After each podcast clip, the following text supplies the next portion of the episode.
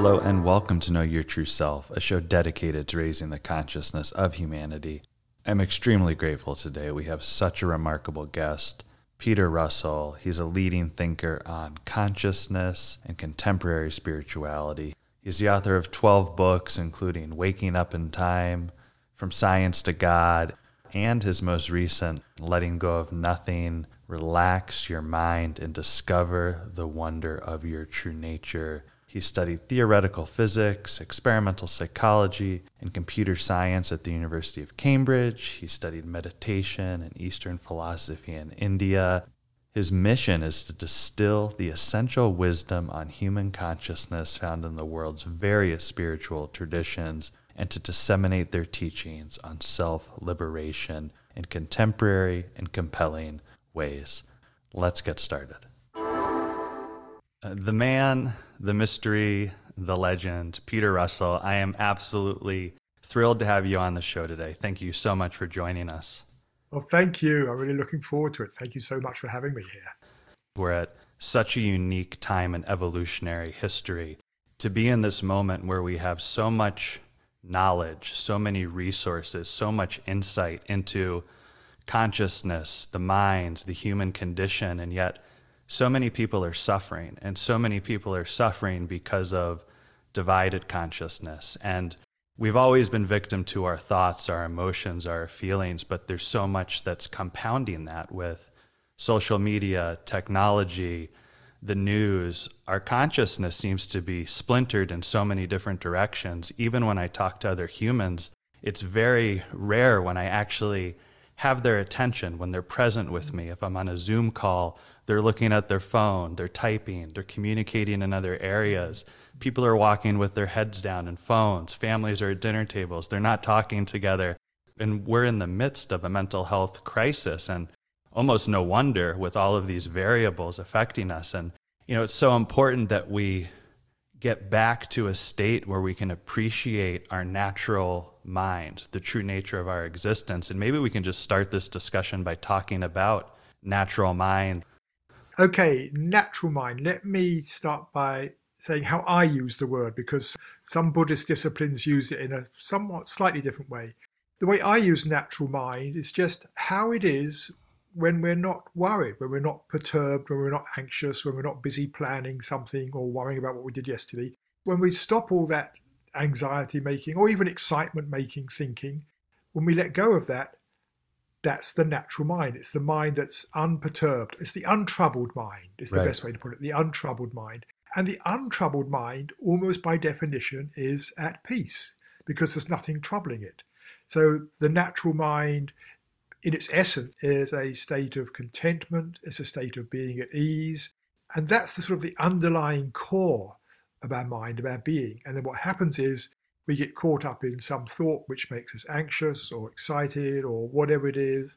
And we get caught up in that and we're no longer in touch with that natural quality. Because when you look at it, almost all of our thinking, in one way or another, is about some discontent. Discontent with the present and how much better it could be in the future, discontent with what might happen or might not happen, what happened yesterday. The underlying thing there is discontent, a lot of our thinking. And in, by definition, if you're discontent about something, you can't be in that natural underlying state of contentment. That's what I mean by natural mind. It's ultimately what we're all seeking. It's completely natural. Many teachers have said, you know, what we're basically looking for is happiness, peace of mind, whatever, you do different words. And there's nothing egotistical in that, in the sense of like, only, only if we start doing that at the expense of other people. But it's completely natural to be looking for that inner state of contentment. Because I think what happens in a natural situation, you know, it's um, it's raining, and so you feel wet, and you feel discontent and it's cold. And so, in order to ease the discontent, you do something. You dry off, you go into a warm building, whatever it is. Mm-hmm. That's a completely natural thing. The discontent is there because there's something in our environment that needs changing, and we change it and we come back to contentment. The problem is in today's world, 95%, perhaps more, of our discontent is not because there's anything actually amiss in our life it's because we're creating discontent through some thought system, some story we're telling ourselves. And often that story, this is the irony of the whole thing for me. That story is about how we can come to be happy, how we can come back to being content. If I just had this, I'd be content, or if I just got rid of that, I'd be happy. Not realizing if I just stopped thinking these discontent thoughts, right. I'd be happy. Right.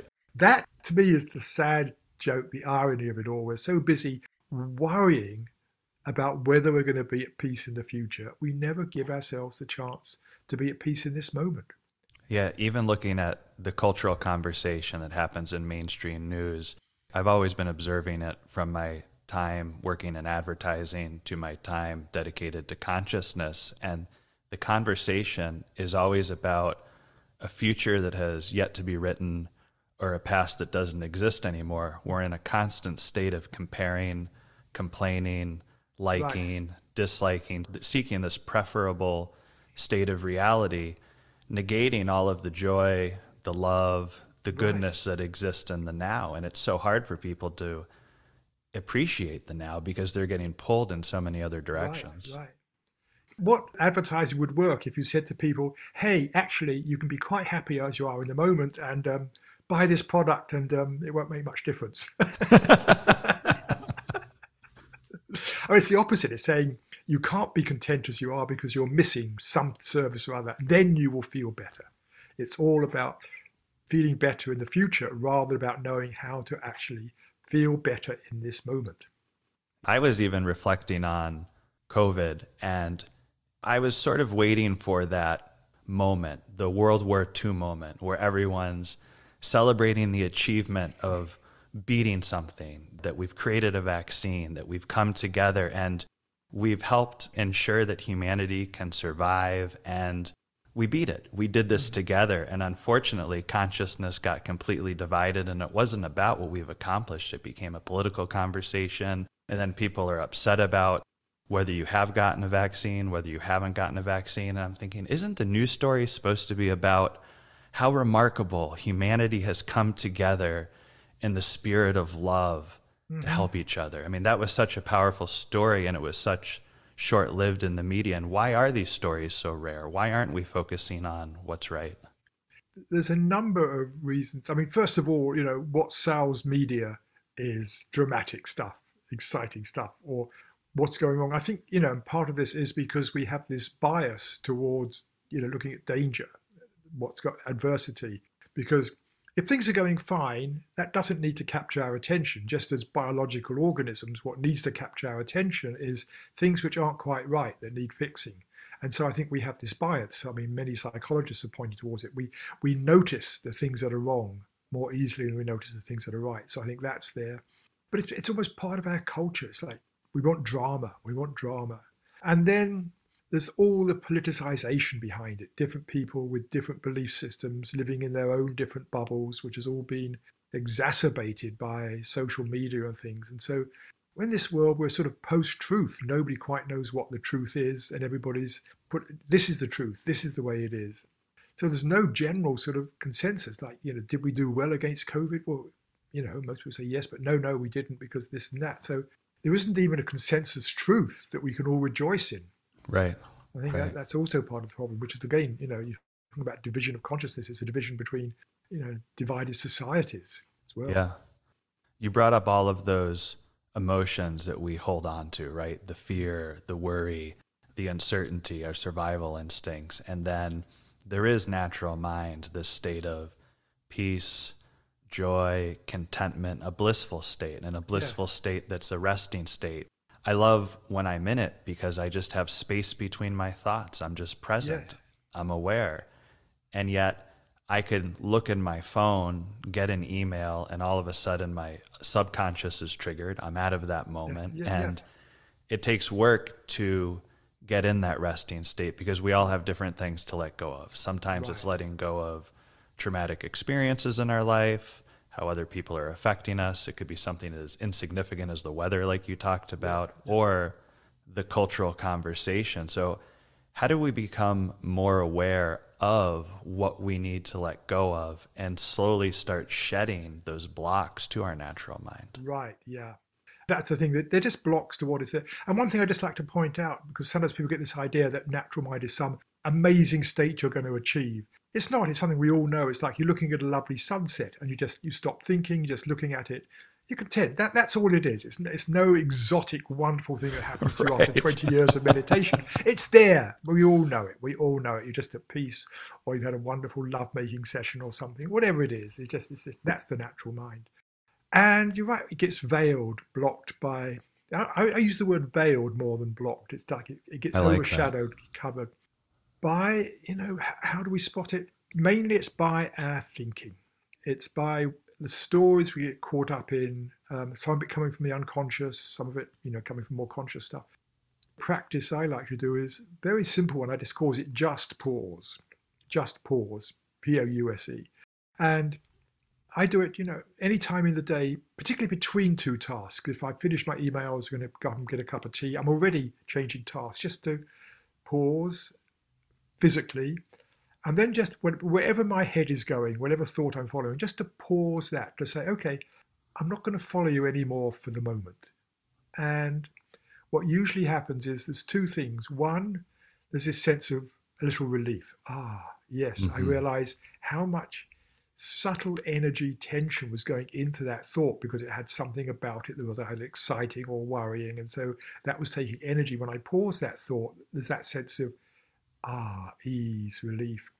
And then I notice I am more present. I don't have to do anything to be more present. But what happens then, instead of my attention being out on the past or the future, suddenly the present re-emerges. It's like, oh, there's the sound of the clock ticking, or the sound of a bird, or oh, there's that itch in my leg I hadn't noticed, or whatever it is. The present reveals itself because it's no longer being sort of pushed out by the thinking. Because in a way, you know, I think it's pretty true to say we can only really be attending to one thing at a time. We have lots of things in the background, but the spotlight of attention is only on one thing at a time. It may move very fast, here, there, everywhere, but it's like when the attention is on our thought, then it can't also be allowing in that background thing of how we're feeling and all of that. That's the basic thing for me is noticing in the moment where your mind is being distracted. That's what needs to be let go of. And for me, letting go is it's not about getting rid of something. Or think of letting go as I've got to let go of this thought I'm having about so and so, which means sort of banishing it, pushing it to the back of my mind, getting it out there where it's not going to affect right. me. and yet, as many wise people have said, you know, letting go, part of letting go is letting be, not trying to change it, letting be.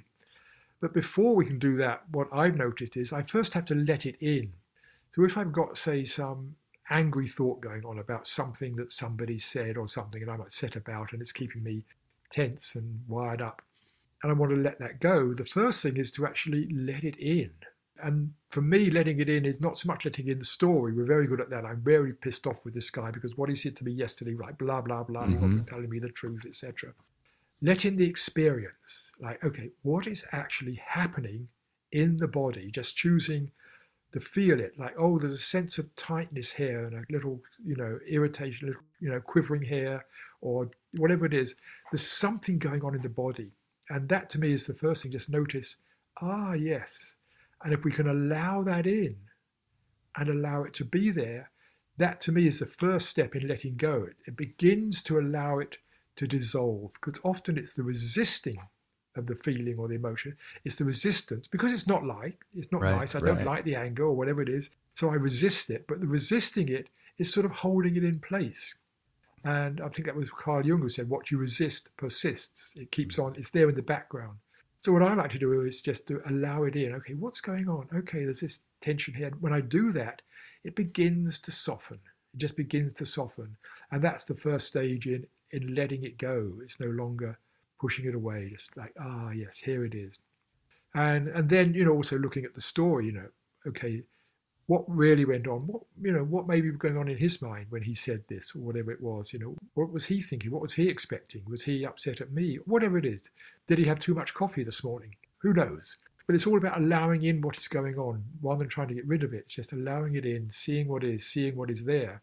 And the more we bring things into the light, the less they control us and the more we can begin to come back to that natural state of being, the unperturbed state. Yeah, I love that. Being the object of your own observation, being observant mm-hmm. of your thoughts, your body sensations, your feelings. And then once you've let that in, then accepting the nature of that reality and really embracing it. And yeah. what can you change? What can't you change? And I loved what you said about having the empathy to put yourself in the shoes of another individual or group of people what in their life has led them to this decision why did they right. act this way and it can really help just minimize yeah. all of those negative emotions and truly like you said bring you back into the light which is yeah. crucial and i mean the other side of it how often you know when someone's upset at us do we say to ourselves well if only they knew what was going on in me they'd understand if only we knew what was going on in somebody else we'd understand you know and that to me is the nature of forgiveness forgiveness is letting go of our judgments, our attacking thoughts, whatever it is, our grievances, just letting them go and saying, okay, this is what is, and who knows what is actually going on in the other person. Right. But it also all comes back to acceptance of the moment, which doesn't mean we have to accept situations. Like if this, you know, coming back to this example I was using, somebody lied to me, say, I don't have to accept his lying. You know, there may well be, you know, appropriate, go back to him and say, look, you know, when you said this to me yesterday, I found it wasn't true and that upset me. And, you know, for the sake of our friendship, I just need to clear this up.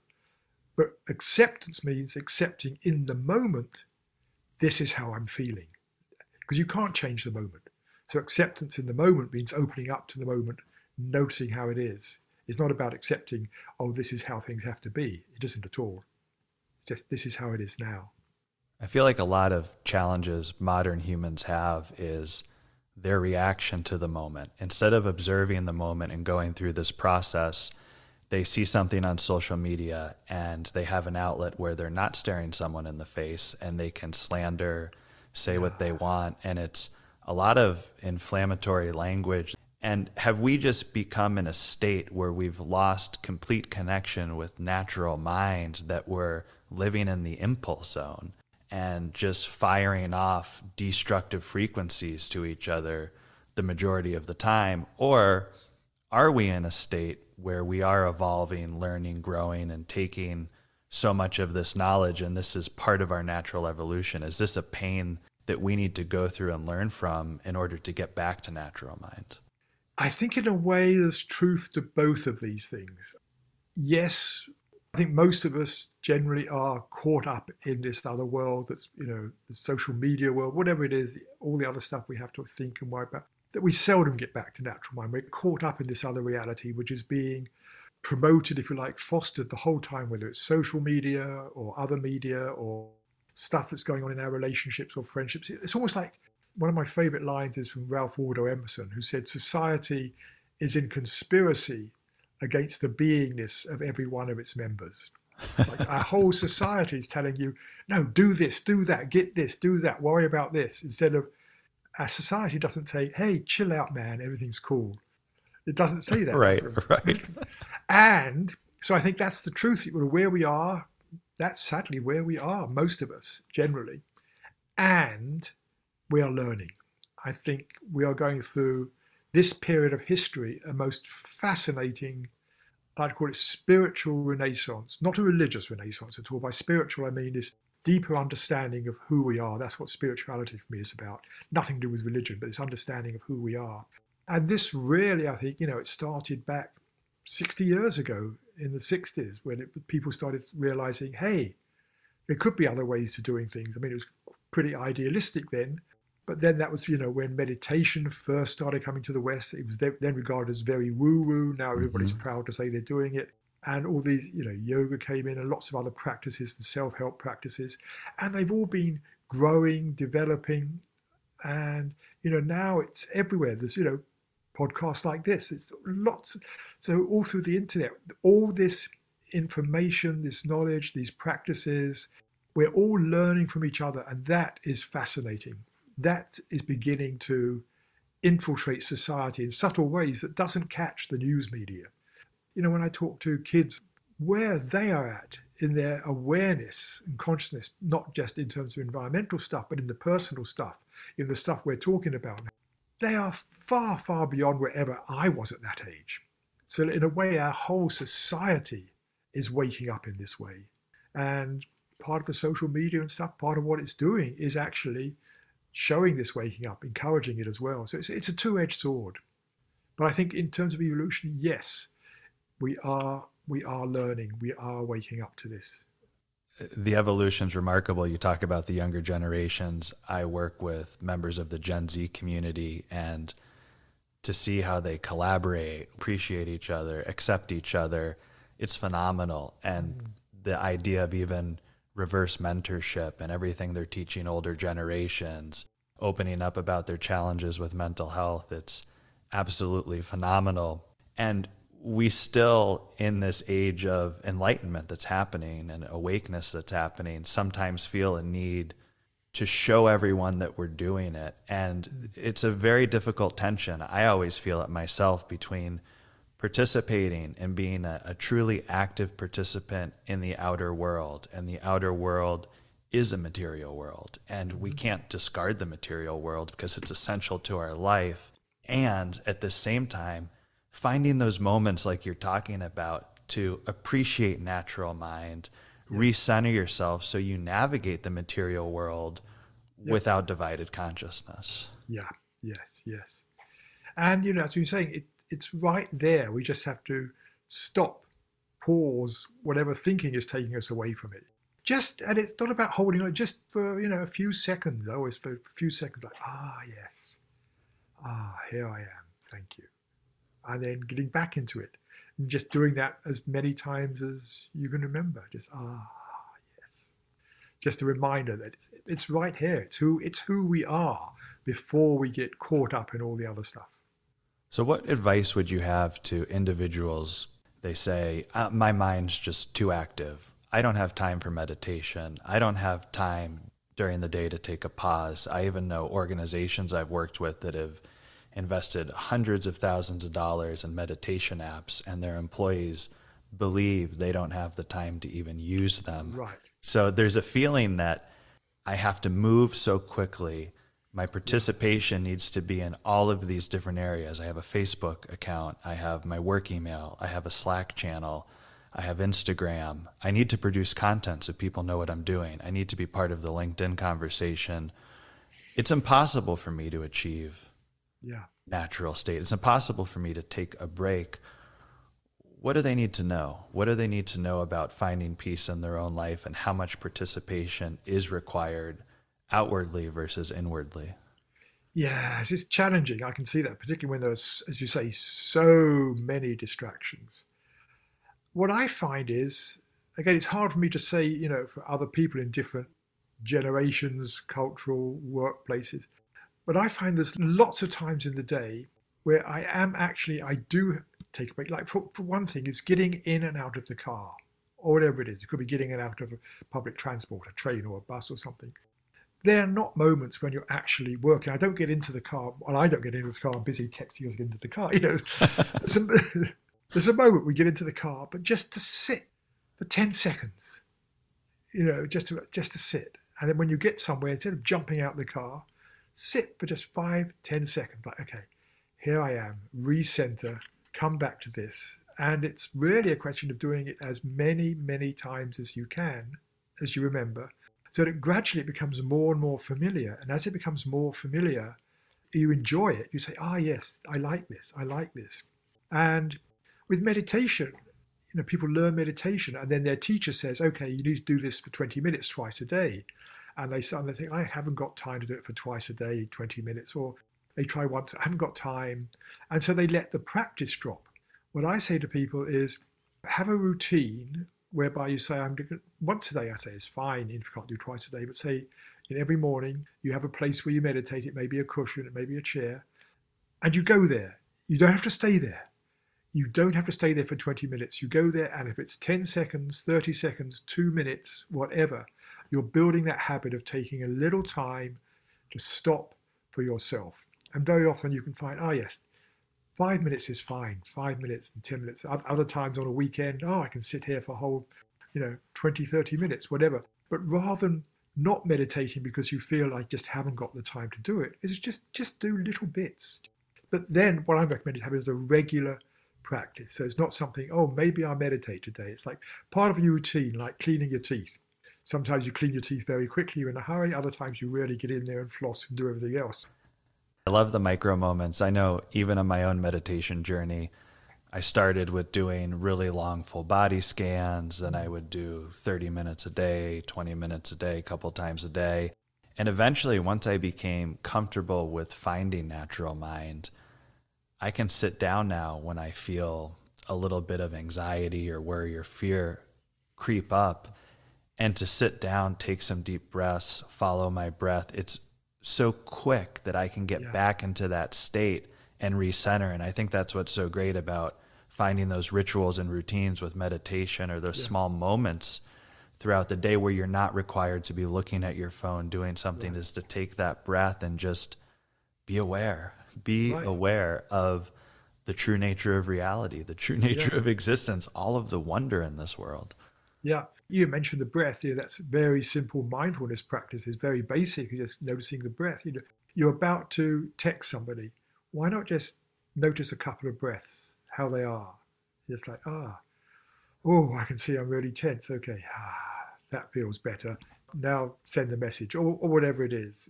There's so many times when we can just do that. What I have is little notices pinned up around the place saying pause. I love it. It's one of my staircase right now. I have to move them around because after a few days, I'm so used to where they are, I don't see them anymore. but it's just whenever I see it, it's like I just say, okay, okay, here I am, here I am. Okay, great, thank you.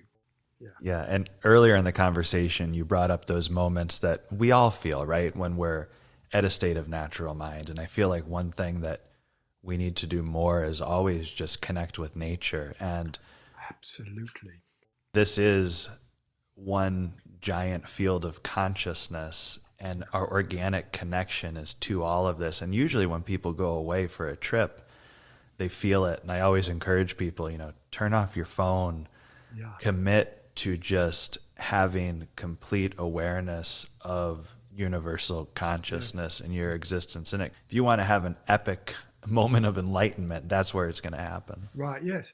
Go for a walk in the park and leave your phone in the car when you go for a walk. Life's not going to totally collapse because you're 45 minutes without your phone in a park. It's going to be much better. yeah. So little, little things like that, we can just begin to rebalance things. And yeah. on the other extreme, you know, the big things. I mean, I love to go away for five day retreats, just being silent, completely disconnected and everything, a sort of digital detox and just meditate and be quiet. And I know that's not available to a lot of people, but the other end of the spectrum, I find that really valuable at times. Like I just really come back to self and just recognizing that quality of natural mind. And as you were pointing out, the more familiar the easier it is. We just we can just say, ah, oh, we have to do anything. It's like, oh, ah, here it is. And I remember in letting go of nothing, you even talked about the synchronicity that happens when you go through those long periods of meditations, those digital detoxes, those retreats, because your visualization, your meditation, what you're looking to bring into your world, that connection is so much stronger with universal consciousness that it is important to know that to achieve our goals doesn't mean logging on every morning and being frantic about trying to push our evolution forward, but also being an active participant and asking what we want from universal consciousness in order to let that in. Right. And yeah, I'm glad you mentioned synchronicity because it's it's a fascinating topic for me. But if I look back at my life, almost everything that's been of any significance in terms of my career, my work, my relationships, whatever it is, has come not through my bidding or working on it. It's been some synchronicity, some chance meeting with somebody, some of them very, you know, unusual. They sort of blow your mind. Wow, how did that happen? But nearly everything has come through some strange coincidence, synchronicity. It's not through me making it happen. I mean, sometimes it does, but but all those opportunities were synchronistic opportunities. I'm sure many people, you know, how did you get the job you got? Well, um, I was talking to someone. They say he said whatever. It's like things open up. I would say the more centered I am in myself, the less fraught and frantic and running around. The more that seems to happen, and as you say, you know, I noticed on, after meditation retreat, it's like it's what? It's amazing. Like the universe is just trying to help me everywhere. But I think there's a basic principle here is the more we can get out of the way, by which I mean get our worrying minds out of the way, the more something can work through us and show us what we need. And maybe just our inner voice begins to shine through more clearly. Well, thank you so much for all of your contributions. I mean, you've been such an uh, amazing thought leader. I know prior to the show, I was talking to you about different works of yours that have influenced my life. As a kid, it was the Brain Book, and then later on, it was From Science to God, which really helped me unpack my own spiritual existence. I grew up Catholic, and I started to realize how boundless I truly am in this universe and my energy system, uh, remarkable. The Upanishads, I was blown away by that book and just understanding, you know, as one of the earliest scriptures written before mm-hmm. we had all of these consciousness blocks, what humans were able to intuit was just remarkable. And, yes. yeah. you know, just to know that we can get back to that. We can get back to that state when we didn't have all of these blocks, when the only right. block was the infancy of language and the voice in our head that was. yes, yes, yes. And our parents. right, and our parents, right. But we didn't have social media. We didn't have phones. We didn't have any. We didn't have any any of that stuff. Now it just occupies our lives. It was so in a way. I mean, I wrote this piece called "Did Buddha Have It Easy?" and there's two sides. Yes, because he didn't have any of the myriad of distractions that we have, and yet he didn't have to teach us. You know what we have today is we have all these distractions, and we have the availability of so much in the way of teachings, advice, programs, courses, books, videos, the internet, so much opportunity to learn, which he never had. And so I think the important thing is to just recognize that and avail ourselves as much as possible. All the wisdom that is out there, and the wisdom is growing fast. I mean, that's what's really important. We're getting wiser. Even if we're not living that way yet, we're getting wiser. And that's the most important thing. Thank Love you so much, Peter Russell. Thank you. Really enjoyed being with you. Thank you. Thank you so much for joining in. Always remember you have a choice. Take an active role in your own evolution. Know your true self.